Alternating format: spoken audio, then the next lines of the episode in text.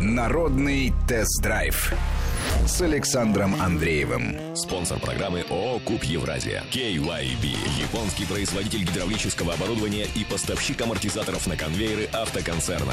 Амортизаторы KYB помогут вернуть управляемость и комфорт автомобилю. Подробности на kyb.ru. Здравствуйте. Сегодня у нас в гостях автоэксперт Максим Шелков. Вы задаете очень много вопросов по поводу того, как купить подержанную машину, и я все эти вопросы откладывал, берег. Вот сейчас Максим на все сможет ответить. Максим, добрый день. Добрый день, Александр. Добрый день, уважаемые слушатели.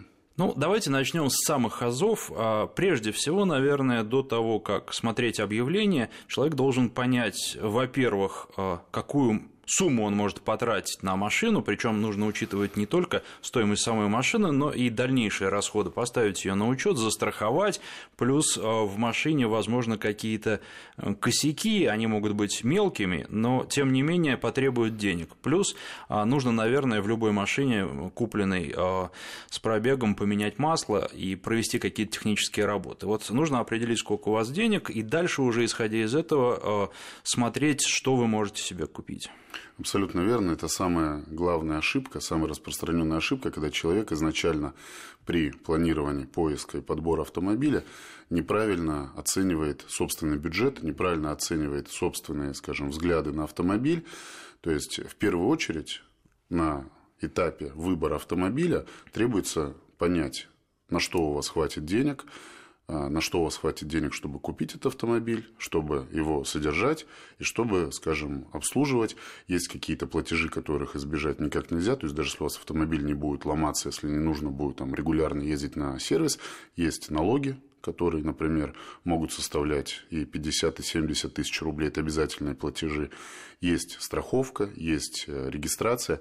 И э, если скажем, вообще правильно подходить э, к вопросу выбора автомобиля, нужно изначально ставить себе правильные планы, то есть правильную задачу. Если вы обладаете суммой, скажем, там, в 500, 700, 800 тысяч рублей, желательно не искать впритык, потому что всегда найдутся, найдутся какие-то расходы, найдутся какие-то траты, которые не были запланированы изначально.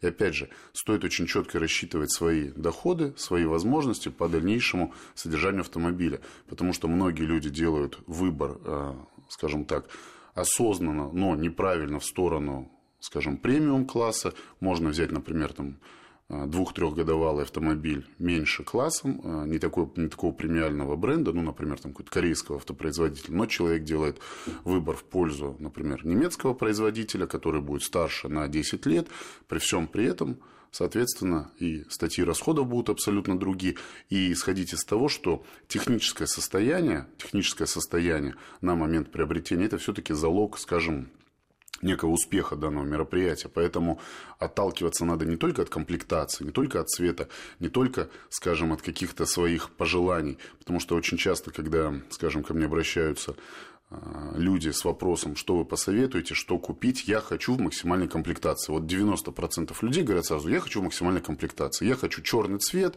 20 диски, кожаный салон, и у меня на все про все 500 тысяч рублей. Нет, вот, вот с этой стороны нельзя подходить. Нужно подходить с другой стороны. То есть отталкиваться от бюджета, отталкиваться от технического состояния, отталкиваться от года выпуска. Потому что когда мы выбираем все-таки автомобиль с пробегом, целесообразно в первую очередь э, оценивать его с точки зрения, в каком состоянии он находится на момент покупки. 20-е э, диски – это дело наживное. Кожаный салон тоже не самое главное. Но если вы купите вот все, что вы хотели, но при этом у вас будет работать два цилиндра из шести и будет дергать коробка автоматическая передача, да, то я сомневаюсь, что вы, скажем, получите массу удовольствия от подобного рода приобретения. Поэтому правильно ставим задачу изначально.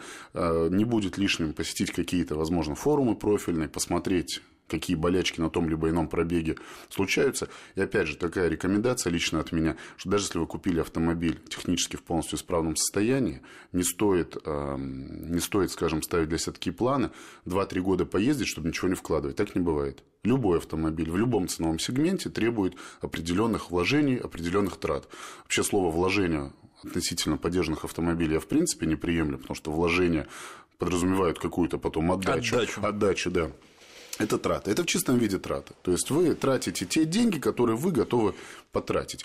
Э, соответственно, покупая автомобиль, вы должны понимать, что у вас будет регулярное ТО. То есть, если вы не хотите автомобиль обслуживать, вы его рано или поздно будете ремонтировать. Вот и все.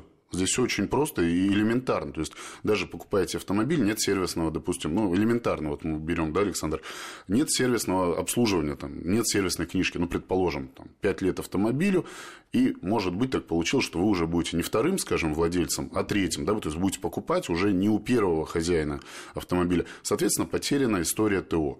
Что вам надо сделать? Сразу должны понимать, там, как, как правило, если автомобиль не, не с цепным мотором, а идет ремень приводной, обычно обычно меняется ремень газораспределительного механизма, меняется, если уж там пробег серьезно, меняется антифриз, меняются там прокладки, меняются иногда даже тормозная жидкость, потому что все от пробега зависит, соответственно, масло, фильтр и так далее. То есть, покупаете автомобиль, вы должны быть готовы, если у вас потеряна либо не велась сервисная история, обслужить автомобиль. То есть, это сразу же, ну, по нашим ценам, в среднем 25-40 тысяч рублей, в зависимости от марки и модели автомобиля. Плюс сразу же, соответственно, страховка тысяч 15, ну, в среднем вот так, я не, я не беру какие-то там автомобили сверхмощные, я про ОСАГО говорю, плюс регистрация в ГАИ порядка двух с половиной тысяч рублей, ну и ежедневные траты на бензин, на парковку. Через ваши руки прошло огромное количество автомобилей. Можете сказать, много на рынке хороших машин, а, хороших, в хорошем состоянии для своего возраста?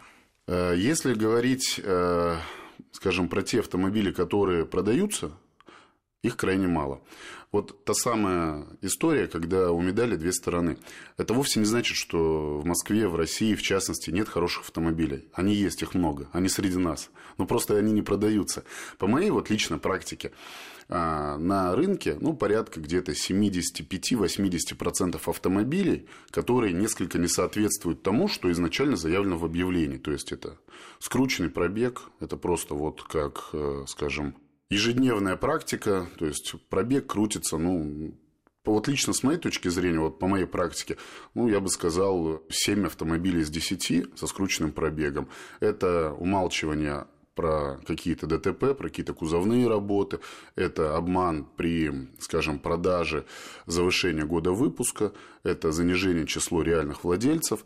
Это сокрытие каких-то вопросов про необходимый ремонт в будущем. То есть, вот по большому счету, людей, которые просто поездили, вот купили, поездили 2-3 года и решили вот просто продать, вот ну надоело крайне мало. Тем более вот э, в свете сегодняшних, скажем, экономических наших событий э, автокредитование, оно практически сошло на нет. То есть, это раньше была такая у нас русская народная забава, брать автомобиль в кредит, поездил какое-то время, продал, потому что вышла новая модель и так далее. То есть, сейчас идет переориентирование людей уже больше на скажем, разумный подход к автомобилю. Автомобиль уже, я не скажу, что становится роскошью, но становится, становится все-таки серьезным таким приобретением. Но он становится средством передвижения и так к нему относится. Пока ездит, я буду да, ездить. Абсолютно верно, абсолютно верно. То есть раньше можно было наблюдать а, большой выброс автомобилей на вторичный рынок, ну, например, там закончилась гарантия 2-3 года решили поменять. Вышел новый кузов, решили поменять. Сейчас вопрос обмена автомобиля с точки зрения его престижа, я имею в виду средний сегмент, да, я, не, я не беру 222 Мерседесы и Бентли, это абсолютно другая тема. То есть, вот средний класс автомобиля сейчас меняют просто так крайне редко. В основном по двум причинам продаются автомобили. Это либо серьезный кузовной ремонт, серьезная авария до продажи, соответственно, восстановили, набитом автомобиле никто не хочет ездить, если тем более автомобиль был в серьезном ДТП, никто не хочет э, дальше испытывать судьбу. И второй момент – это предпосылки к какому-то серьезному ремонту. Ну, предположим, человек заехал на сервисную, сервисную станцию, ему сказали, что там микротрещина головки блока цилиндров. Либо ему сказали, что у него под замену коробка идет. И, соответственно, когда автомобиль стоит, ну, предположим, 500 тысяч рублей, а на ремонт коробки надо заложить 150 тысяч рублей – тут же рождается некая такая мысль, а не продать ли мне все это чудо и не отдать ли вот эту проблему вместе с автомобилем следующему счастливому владельцу. Поэтому, еще раз, наверное, повторюсь, но вот автомобили, чтобы действительно без обмана, без каких-то там серьезных ДТП, без э, какого-то э, ремонта, скажем, в будущем, купить, найти довольно проблематично. По моей личной практике это не более 20% от всего сегмента, что вот продается на вторичном рынке. Ну, тем не менее, сделать это можно, и многие это делают, но нужно делать это с умом. Как раз сегодня об этом мы поговорим. А, хорошо, мы определились с суммой. Дальше как решить все-таки, какая машина вам нужна? Наверное, нужно э, понять, э, куда вы будете ездить, с кем вы будете ездить, на какие расстояния, будут ли это поездки по городу, а, сколько вы вещей планируете с собой брать, и дальше уже смотреть, какие машины вам подходят. Плюс а, в каком возрастном сегменте искать, потому что есть машины в возрасте э, года, скажем, есть трех лет, есть 5-7 лет, 10, вот э, где оптимально. И стоит ли э, смотреть на очень интересные предложения практически новых машин, потому что такие тоже периодически появляются. Ну вот, говорит человек, поездил, не понравилось, и я решил от этого отказаться, куплю себе другую. Давайте тогда начнем с конца, да, вот с последнего вопроса.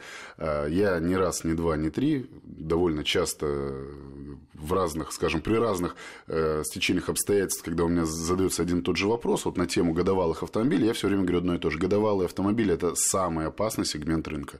Это действительно самый опасный сегмент рынка. То есть, если мы говорим про автомобиль, которому не исполнилось еще года полутора, даже, я бы сказал, трех лет, как я уже сказал, а, в основном автомобиль покупается, ну, минимум на срок гарантии. Ну, срок гарантии – это два года. Сейчас многие производители уже продляют там, до трех лет, кто-то даже до пяти лет и сразу должно навести на мысль. То есть, когда человек покупает автомобиль, ну, купить автомобиль, это же не зайти в магазин в продуктовый, вот купил, я не знаю, там одни продукты, тебе не понравилось, выкинул или не стал кушать, пошел завтра купил что-то другое. То есть, покупка автомобиля, как правило, вещь довольно, скажем, процедура довольно осознанная, и человек делает какие-то тест-драйвы, если он купил и сразу же продает, ну, спустя там 2-3 месяца, очень много продается кредитных автомобилей по таким схемам. То есть, э, забираются ПТС из банка. На сегодняшний день, большому сожалению, никаким образом кредитные автомобили не ограничиваются в дальнейшей продаже, то есть нет никаких официальных ни запретов, ни ограничений на банк, либо какая-то кредитная организация в ГАИ не накладывает никаких ограничений. То есть даже если у вас взяли ПТС э, в залог, э, взяли и положили его там в банковскую ячейку, вы можете прийти абсолютно спокойно сказать, что вы потеряли, я не знаю, там свидетельство о регистрации, либо у вас сменилась прописка, выдайте мне ПТС для внесения изменений в свидетельство о регистрации. Пошли и продали свой автомобиль. Через 2-3 месяца банк понимает, что его обманули, автомобиль находят, и у вас, соответственно, большие проблемы. То же самое касается автомобилей, скажем, битых, аварийных, то есть годовалый автомобиль, еще раз говорю, это действительно довольно опасный такой сегмент рынка. Нужно проверять, их можно найти, можно, действительно, такое бывает, бывает, что покупают на юрлицо, компания, там, скажем, понимает, что это было неправильное вложение денег, там, трата, избавляются. Но, а, опять же, надо понимать, какие автомобили. Если мы, например, говорим, вот это опять же в продолжение вашего вопроса, на тему, э, какой автомобиль выбрать и для чего. То есть, надо очень четко понимать, э, какой автомобиль вы покупаете, потому что у разных автомобилей и у разного, скажем, сегмента автомобильного рынка э, несколько разные владельцы и разные задачи. Если мы говорим про покупку какого-то, ну, там, не знаю, представительского автомобиля, например, за 5 миллионов рублей, за 4 миллиона рублей, это одни правила игры, это действительно может быть такое, что человеку просто не понравилось, он решил что-то продать, купить что-то другое, как-то там, не знаю, выплатил лизинг, отдал, продал. Если мы говорим про автомобили, например, среднего сегмента, ну, какой-нибудь там Саньонг, например, возьмем, или какой-нибудь там Рено, Дастер, что-то такого плана. Надо прекрасно понимать, что это автомобиль, как правило, единственный в семье. То есть и ожидать найти какой-нибудь дизельный Саньонг, э, которому 5 лет с пробегом 50 тысяч километров, это неправильно. Его покупают не для того, чтобы он стоял в гараже, а через пять лет вам его продать, как вот еще с заводскими пленочками. То есть, э, опять же, выбираем правильно мотор. Дизельный мотор, бензиновый мотор. Дизельный мотор, как правило, он расходует меньше топлива. Вот по европейским схемам, однозначно, если говорить, можно сказать, что покупаем дизельный мотор, если у нас пробег больше 30 тысяч в год. Вот в Европе так. У нас несколько иначе, потому что у нас... У нас, на... наверное, побольше должно быть. У нас должно быть побольше, потому что по одной простой причине, что дизельный двигатель, он сам по себе, у него меньше, как правило, сервисные промежутки. То есть интервалы, как правило, это 10 тысяч километров. В итоге получается не так выгодно. Обслуживание другое. И у нас, э, скажем, э, дизель, дизельное топливо по цене, оно ни насколько не выгоднее, чем бензиновое топливо. Вот так вот, по большому счету, если посмотреть, вот, заехав на любую заправку, можно отчетливо увидеть, что... То есть, если вы, опять же, покупаете дизельный автомобиль с пробегом, вы должны понимать, что, скорее всего, на нем ездили. И причем ездили на действительно какие-то серьезные расстояния. Вот лично по моим наблюдениям, средний пробег по Москве это где-то 25-27 тысяч в год. То есть, если вы ставите для себя задачу найти пятилетний автомобиль, вы должны прекрасно понимать, что там, с пробегом 30 тысяч километров это сделать довольно проблематично. Опять же, отрезаем все ненужное. Если нас двое, ездит в автомобиле, если мы ездим без какой-то там поклажи, без, не знаю, без тещи, без собаки, без трех чемоданов и без рассады, может быть, можно купить и не выезжаем при всем при этом на дачу, городское использование, вполне возможно купить, скажем, трехдверный автомобиль Потому что, как правило, трехдверные те же самые хэтчбеки, они стоят несколько дешевле, чем пятидверный Теряют автомобиль. в цене. Их труднее продать их, обычно. Да, их труднее продать, но если вы покупаете на вторичке, ее легче купить. Вот продать ее сложнее, но купить ее легче. Вот такая коллизия получается. Э, при всем при этом, например, тот же объем двигателя. Если мы говорим о каких-то, например, современных моторах, э, у той же ваговской группы, например, у многих немцев, э, есть хорошие моторы там, объемом 1,2, 1,4 турбированные моторы, которых более чем достаточно, в общем, для городского передвижения. Потому что в городе, вот с моей точки зрения, если, скажем, ты не хочешь поднять какую-то собственную самооценку в своих глазах, либо гордо сказать, что у тебя 3 литра и больше объем мотора, в городе такие объемы не нужны. Вот лично по мне 2 литра это оптимально. Если мы говорим про нетурбированный мотор, вот простой двухлитровый атмосферник, как правильно, как правило, там 150-170 лошадиных сил, этого более чем достаточно. То есть абсолютно не обязательно выжигать бензин, э, стоя в пробках. Э, то есть исходим от разумного. Опять же, если берем турбированный мотор для себя, выбираем, там, скажем, 1,4 турбо, опять же, будет э, меньше расход у автомобиля, будет, э, ну, единственное, что турбину главное не загубить. Тут тоже надо прекрасно понимать, что турбированный мотор – это, не дай бог, масляное голодание, не дай бог, плохой бензин, но это, опять же, все сходит в сторону просчета стоимости содержания автомобиля.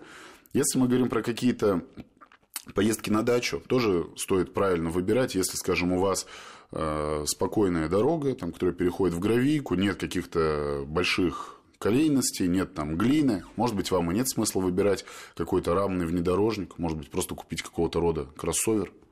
Поэтому... Ну вот, кстати, наверное, еще имеет смысл посмотреть на непрестижные машины, на те машины, которые не считаются у нас, ну, скажем так, крутыми, потому что они идут за меньшую цену. Это и французские, например, автомобили, но при этом может быть очень неплохое качество. Я абсолютно с вами соглашусь, абсолютно на 100%. Это взгляд э, разумного человека. Это действительно взгляд человека, который, скажем, находится вот в этой теме и понимает, что автомобиль – это скорее средство передвижения. Потому что, когда, например, ко мне звонят ну, по телефону, либо просят совета при личной встрече, говорят, слушайте, вот я хочу там BMW такую-то, такую-то, такую-то. Я говорю, ну, а зачем вам вот это? Давайте лучше вот посмотрите, например, то же самое Peugeot. Да, у Peugeot были какие-то вопросы в свое время по коробкам, но сейчас этого практически нет.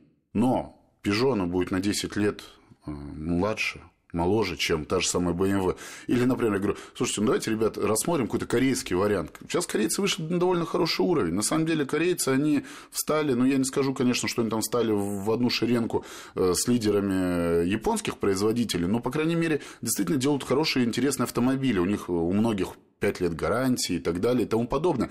При этом мне говорят, слушай, не, ну это не серьезно, ну корейцы это не серьезно. Ну как не серьезно? Это автомобиль, да, он может быть не такой там популярный, как BMW, но эта BMW, она будет ушатана просто в хлам.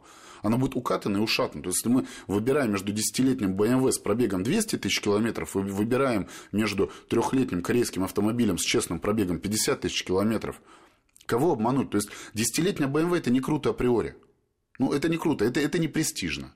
Это не престижно, это не показатель, в принципе, ничего. И удовольствие это тоже не доставит такого, которое может доставить новый автомобиль BMW. Абсолютно, я согласен. Да, BMW что такое? Ну, по большому счету, это очень хороший имидж, это действительно дорогая ну, игрушка. Это драйв. Это драйв. Но все забывают одну простую вещь, что это действительно стоит денег. Это удовольствие стоит денег. BMW, она хороша в двух случаях.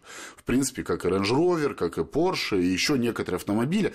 То есть, это автомобиль либо новый на гарантии, когда у вас есть возможность купить, и вы действительно получаете удовольствие. не считая, сколько ушло у вас там денег на заезд сервис, у вас решаются какие-то основные технические проблемы по гарантии, либо, если вы покупаете поддержанный автомобиль, у вас есть деньги его действительно ремонтировать, его содержать. Потому что э, тот же самый BMW, либо автомобили подобного сегмента, они чаще всего переходят в разряд горячей картошки, то есть вот как детская игра. Когда первый владелец, у которого были деньги его содержать, наигрался, решил купить рестайлинговый, либо новый кузов, либо перейти там, в какой-то другой сегмент, он просто продает дальше этот автомобиль, а дальше начинается, вот кто успел, тот, э, тот не попал, а кто не успел, тот попал, тот отремонтировал. То есть, вот берешь ПТС того же BMW, первый владелец, как правило, три года, а дальше начинается год, полгода, три месяца, пять месяцев, то есть, от поломки до поломки, потому что чаще всего такие автомобили десятилетние, но очень тяжело найти действительно в хорошем техническом состоянии, без каких-то серьезных вложений.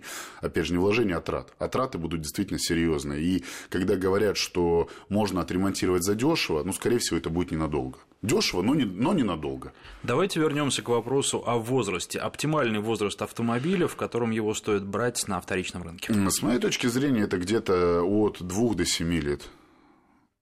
Вот я вижу для себя, например, идеальный, если обрисовать идеальный автомобиль с пробегом.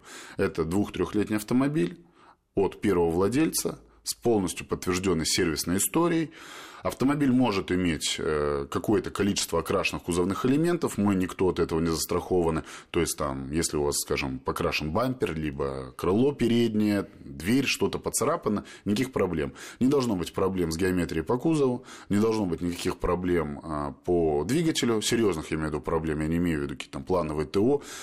По коробке не должно быть вопросов. То есть, вот три основных для меня критерия. Это кузов, коробка и двигатель, потому что кузов самый дорогой элемент, который отвечает, если мы берем в купе его, да, вот в сборе, самый дорогой элемент, который отвечает за внешний вид автомобиля, за безопасность пассажиров и водителя. Двигатель – это сердце автомобиля, коробка – это просто очень дорогая, скажем, э, конструкция, которая только называется автомат. На самом деле там все очень механическое, много винтиков, шпунтиков, прокладок. Если что-то сломается, ремонт будет э, стоить космических денег. Поэтому 3-7 лет, соответственно, после первого владельца – и, как я уже сказал, подтвержденная сервисная история. Потому что когда мы смотрим трехлетний автомобиль, и мне продавец говорит, вы знаете, я сервисную книжку потерял.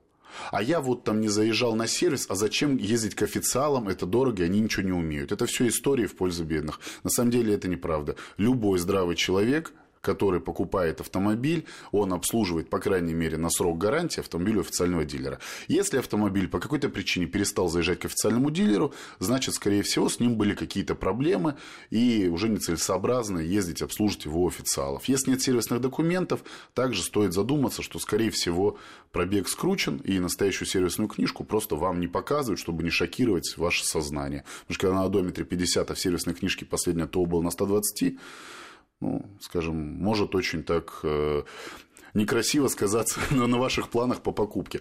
3-7 лет как правило, автомобили, еще такой немаловажный факт, как правило, автомобили новые, если покупаются в кредит, крайне редко их покупают на 5 лет, в основном это 2-3 года, то есть шанс нарваться на кредитный автомобиль маленький, довольно маленький, по крайней мере, стремится к нулю. Обязательно проверяем, просим, если у нас э, первый владелец, первый собственник, обязательно просим показать чек на оплату автомобиля, то есть кассовый ордер, либо там, если частями оплачивали, если автомобиль был куплен в кредит, обязательно просим предоставить справку о погашении кредита, видим полный пакет документов, Обязательно спрашиваем паспорт, права человека. Мы видим, что перед нами действительно собственник, сравниваем с ПТС и дальше уже переходим к техническому состоянию то есть к проверке техсостояния. Напоминаю, что у нас в гостях автоэксперт Максим Шелков. Мы сейчас прервемся на новости, а после них давайте о коробках передач. Что стоит выбрать, если речь идет именно о машине с пробегом?